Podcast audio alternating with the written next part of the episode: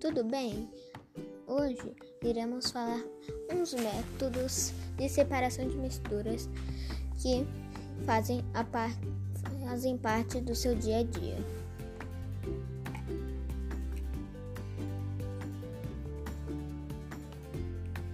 Ventilação e a casca do amendoim.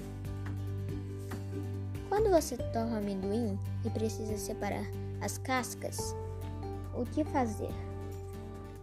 O método da ventilação é uma boa opção. Nele, a separação é por densidades diferentes, utilizando assim o vento.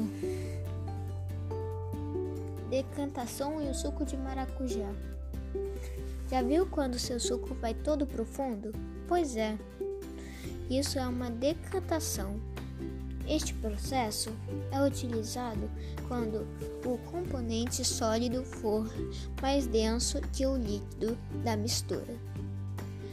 Essa diferença de densidade faz com que o sólido se deposite no fundo do recipiente. E, após a deposição, inclina-se o recipiente para escoar o líquido centrifugação e sua máquina de lavar roupa. Na máquina de lavar roupa da sua casa, rola uma centrifugação. Este processo é utilizado para quando o componente sólido for mais denso que o líquido da mistura.